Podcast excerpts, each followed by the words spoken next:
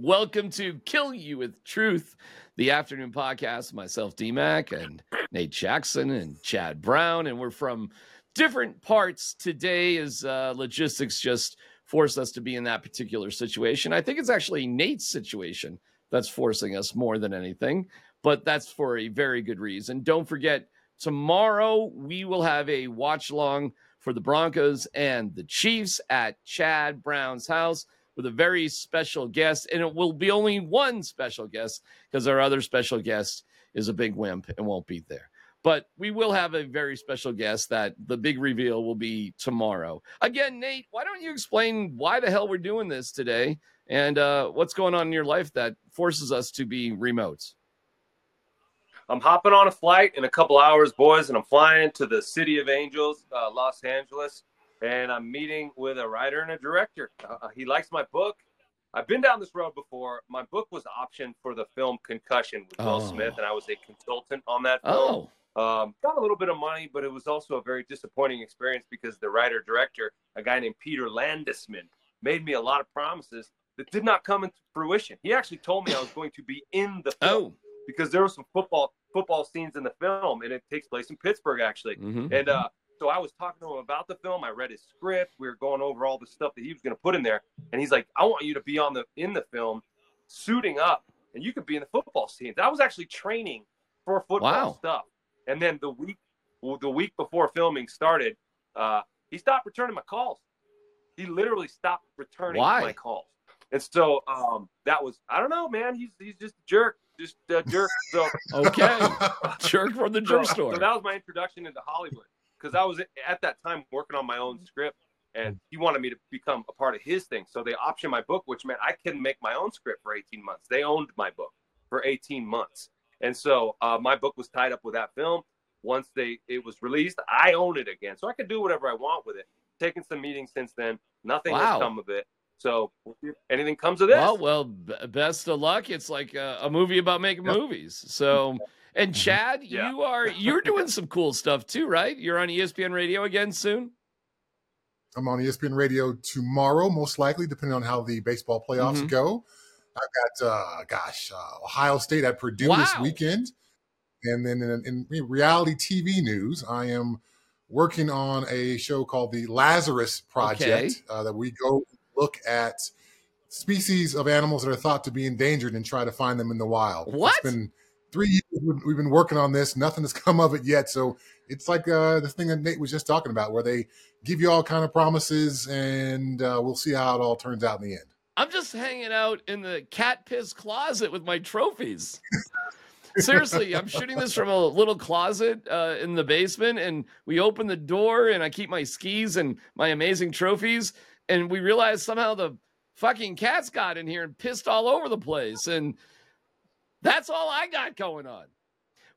But you do have like a signature on one of those skis, though, right? Jeremy Bloom. Jeremy Bloom's oh, autograph. Go yeah, go Buffs. Go Buffs. Uh, he was doing a charity thing at Copper Mountain. These are actually very heavy skis. My uncle, Bob McKee, is the founder of the Irish ski team. You can look it up. He qualified for the Olympics. He used to ski in the World Cup. He went by Opa because he was in his late 30s when he got dual citizenship in Ireland and skied for the Irish ski team. And these are actually skis that he um, used to, to race in that he gave to me a long time ago. They're useless now. Look at them. But Jeremy autographed them for me at an event at Copper Mountain, and uh, I love them. I've, I've always meant to hang them up and do something with them, but I, I'm lazy. But that's Jeremy Bloom's autograph on these skis. So there you go. Go Buffs. All right, nice. let's get in. Yes, is Jeremy Bloom. Hey, real quick, is Jeremy is Jeremy Bloom the most successful former CU Buff athlete of all time? Uh, no. The most Who successful is? CU athlete? Well, I oh, mean, yeah. you know, you got Chauncey Billups, who was a MVP of the NBA Finals. Okay. He was pretty good. I mean, you got Just you got Super there, Bowl man. champion uh, Alfred Williams. You know, I mean, we mm-hmm. could. You got a Supreme Court justice. Um, I don't know, Chad the Supreme Court justice was a was an athlete I as well. I think so. Yeah, yeah. Whizzer White. Yeah. So you got Spencer Dinwiddie in the NBA, who's made over a hundred million dollars. Depending on how you want to value success, dollars is Spencer.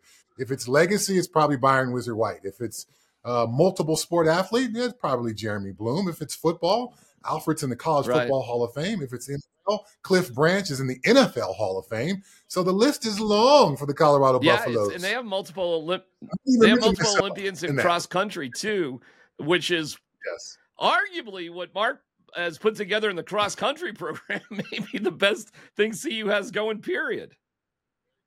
Mary Decker Slaner, uh, Olympic champion, gold medalist. She was a Colorado so, Buffalo.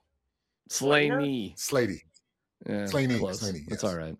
You know, I'm thinking more about this Jerry Jeudy yelling at old people thing. Should they should they just trade mm. Jerry Jeudy? Should they just get rid of him? Seriously, guys. Yeah, yeah. they should. He, he's not going to be happy here.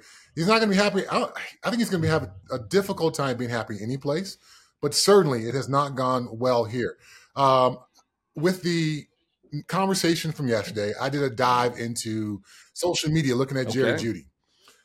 Jerry Jeudy has been convinced by social media clips of him running filthy Jerry Jeudy route. Check this out.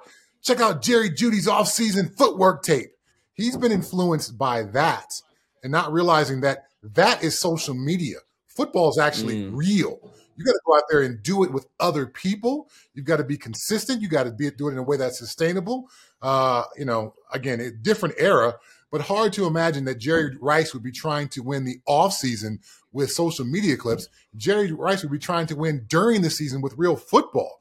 Um, and so Jerry Jeudy's gotten a twisted perception of what the NFL is, what success actually is as an NFL player. Social media's got nothing to do with it. It's about what you do on the field during the games. So to your point, uh, yeah, let's find him some greener pastures for him that allows the Broncos to get some of that draft capital back and move forward without this guy who's very mm. thin-skinned and underperforming. Nate?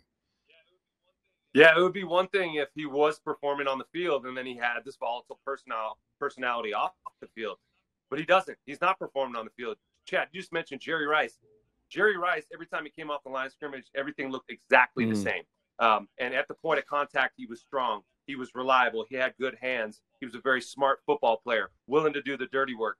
None of those things describe Jerry Jeudy. The things that you just talked about, the the sort of the and one mixtape route running thing, that you put on Instagram. How often do you really mm. get to do that in a game? Once, twice? Do you shake a guy out of his shoes where you're that wide open? Most of the time, being a receiver in the NFL involves making plays at the point of contact, catching the ball in contested areas, put, uh, breaking tackles, making um you know difficult catches. He's not doing any of that. He's not doing any of the dirty work. He's clearly easily yeah. rattled mentally. I agree. Just just ship him out. Let him start over somewhere. He's clearly not uh, yeah, Tim here. Jenkins does great breakdowns, and he showed on the play, the penultimate play, not the final play, but the play that ended the game with the um the the, the fumble, scoop and score. First of all, watching Tim break it down, Russell Wilson, of course, has to recognize what's going on. I mean, there's a dude completely uncovered coming at you. I get it, and the the play is just to throw it to the running back out in the flat, and I get it. It's short of the sticks, but you give it a shot. Meanwhile, on that play, he points out Jerry Jeudy should have cut in around four or five yards, and Courtland Sutton should have gone about 10 yards. But when you watch the play, Jeudy is so easily moved off his route. He goes deeper, and for whatever wacky reason, Sutton just cuts it short. I think because he's not giving full effort. And if you watch that play, they run into each other because one guy's short and one guy's oh, far. Man. It's it's comical. And Russ doesn't pick up what's happening on the play. Guys, it's just such a comedy of errors when it matters the most, Nate.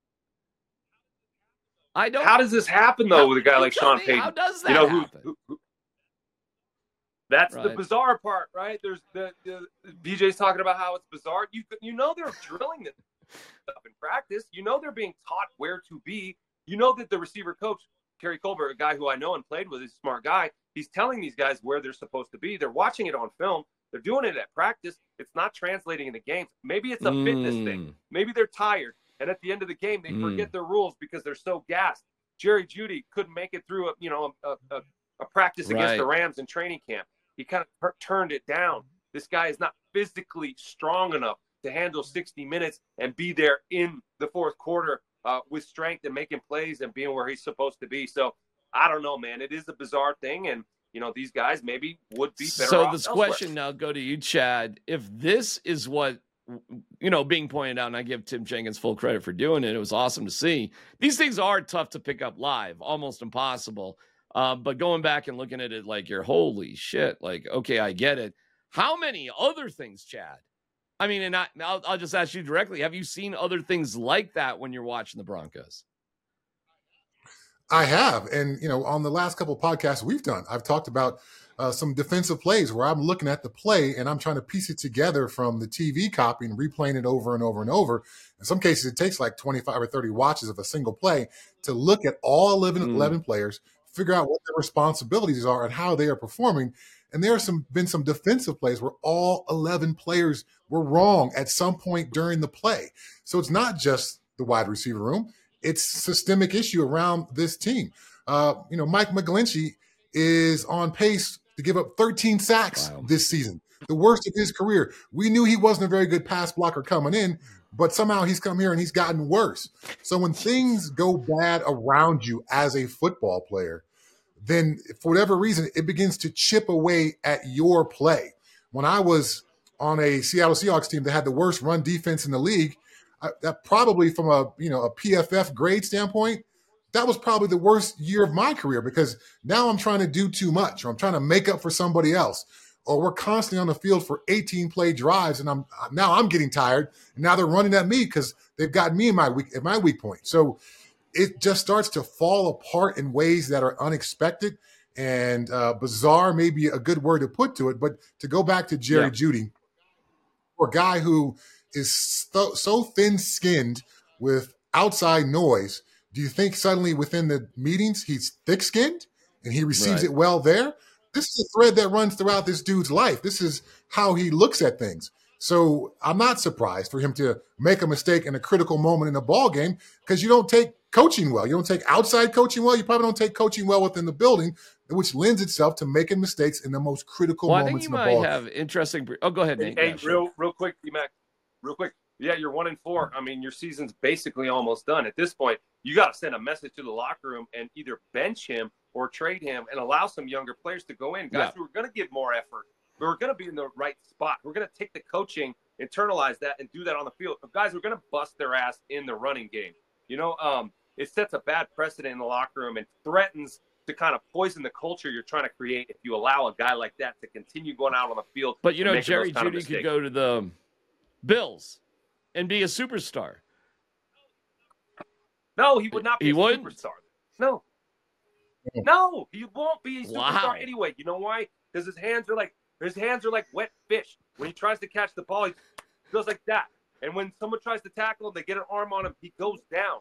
He's not strong enough at the point of attack to be a superstar in the NFL. That's my opinion. Every once in a while, he will get wide open. Sure, fine, good route. But can you do it every day, every play, 60 minutes? 17 games plus playoffs? No, I don't. Well, we are old people, so we would anticipate being yelled at by Jerry Jeudy with Nate's explanation of fish hands. What kind of fish are those? Are they carp? Is it salmon? Is it flounder? Maybe flounder. Trout. trout. They're trout. Oh, not even a strong, majestic fish. Just a no. small river trout. Okay. Is it Rocky Mountain trout?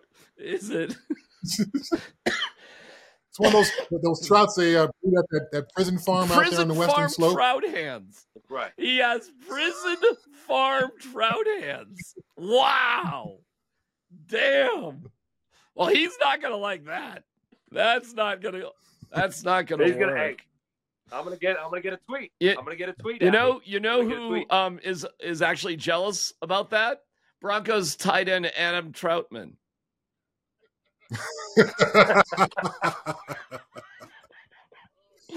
oh, we kill, kill, you with, with truth. Kill the fish man. They'll kill you, kill with, you with trout. Okay, so they're gonna get fucking killed by the Jesus. I mean, I mean, is that what we're saying essentially? But I guess that's what. No, no, no, no, no, not really, man. Like I, I said this a couple days ago. This is actually a pretty good opportunity sleeping? to catch yeah, them. You know, sleeping a little bit.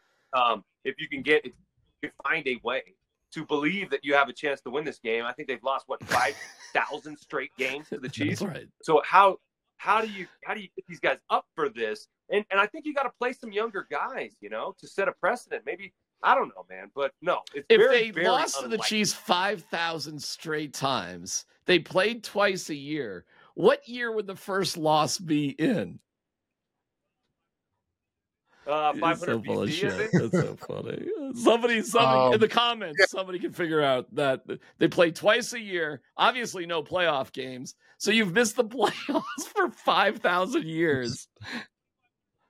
Yeah, that's twenty five hundred years. No, it's twenty five hundred years. Twice a year, five thousand. That's five hundred BC, man. Yeah, Nate's math is correct. Ish, it's roughly correct. Yeah. Now this Chiefs team, they have played down to the level of their opponents almost every single week um, and they have to have a, a one score victory. So it's certainly within the realm of possibility this Broncos team could beat this Chiefs team. I, I could see some scenarios where that happens because again, I do a uh, hit on Chiefs radio once a week, and they are just disgusted with how the returning Super Bowl champions are just trying to find a way to squeak wait, wait, by every Why single week. Why the hell do you do Chiefs radio once a week? Once a week? Uh, Kendall Gammon uh, one of my teammates in Pittsburgh is on Chiefs radio. So I do a hit with them once a week. Yeah, we go around the, the NFL, Broncos. but it's we got to be other, other NFL stuff, right?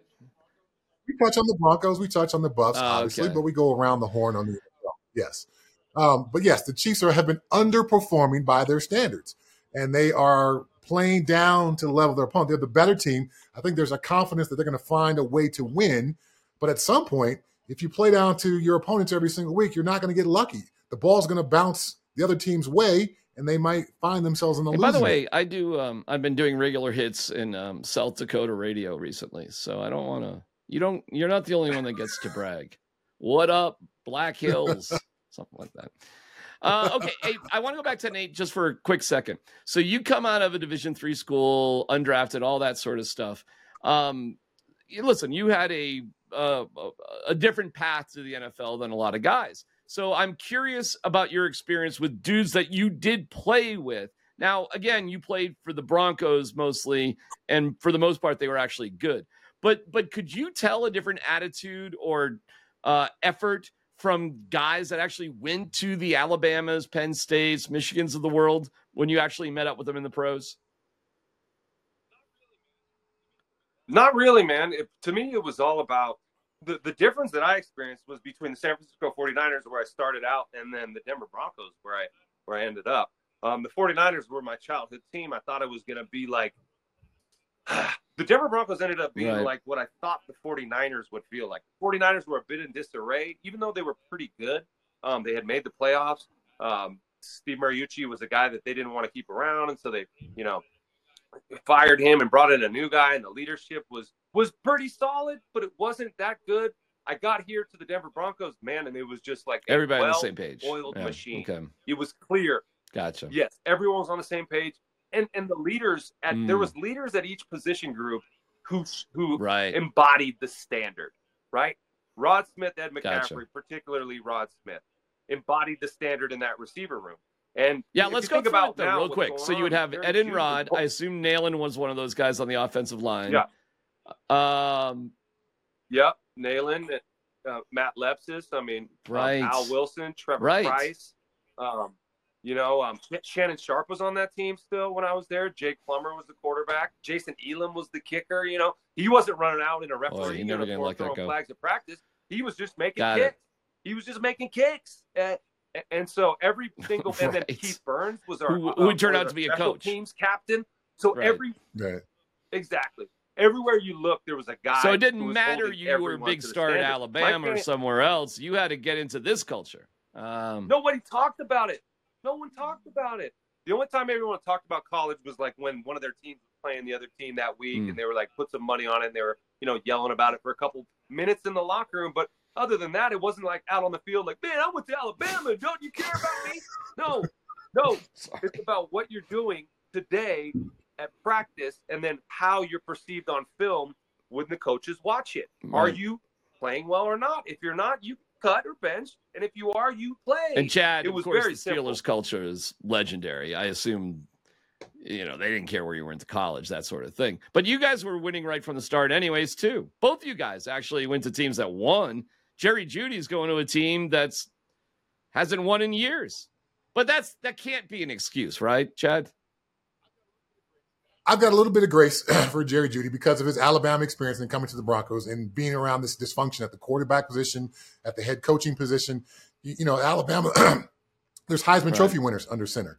maybe the greatest college coach of all right. time is on the sideline.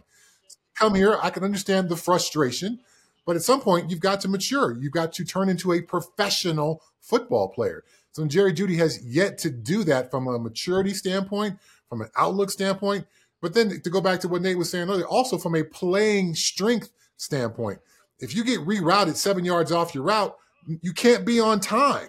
So there's a certain maturity that has to come once you get into the NFL. Your college skill set got you in the door, but it's your professional growth and your professionalism that keeps you there. He has yet to get that okay, part down. Um, the Avalanche start tonight.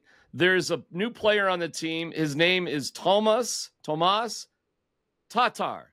Tatar. Can you? It's T A T A R. Can you guess what his nickname Tatar. is? Nate. Tap. Titties. It's not titties. Titties. His nickname is not titties. It's not Tatis. Tatar. Tatar. Tatar sauce. Tommy, can you uh, guess what oh, his nickname sauce. is? Yeah, tartar sauce. Tat. Fish stick. Close. Fish stick. close. Keep going. You're super close. Trout His hand. name is Tuna. Tell me. His nickname is Tuna. Trout hands. Okay. Wait, prison. What was it? Prison farm. Prison farm trout, trout hands. That is a terrible yes. nickname. All right. And on that note, we wish the Avalanche uh, good luck on me staying up. We'll have a reaction to that. Um, a, a, mini little version of a Kill Your Truth podcast after that game. And then the Nuggets actually won last night. And um, Julian Strouthmer, eh, you know, I'm getting to know the guys. Uh, had a great night. Uh, it's, it's close. But they're they're in Chicago, so when we're watching the game with the Broncos and the Chiefs, we'll also have a side eye on the Nuggets game, and that is a hint as to who our special guest is because he hmm. insisted on that. Guys, um, if you get lung screened, it can save your life. Even if you smoked for a million years, get screened for lung cancer. It could really, really help. That's some solid advice there. Boys, I love you. Uh, have a great travel day, Nate. Come back with a contract or some sort of promise Hollywood will never intend to keep. And Chad, please put on some pants. Right. You, we, we, we all realize Chad is not wearing pants right now, right? Nate, you understand, right? Of course. Oh yeah. Okay. Me neither. Me neither. right, stop. Stop. Collaborate and listen. Um, see ya. Love you, boys. We'll talk to you later.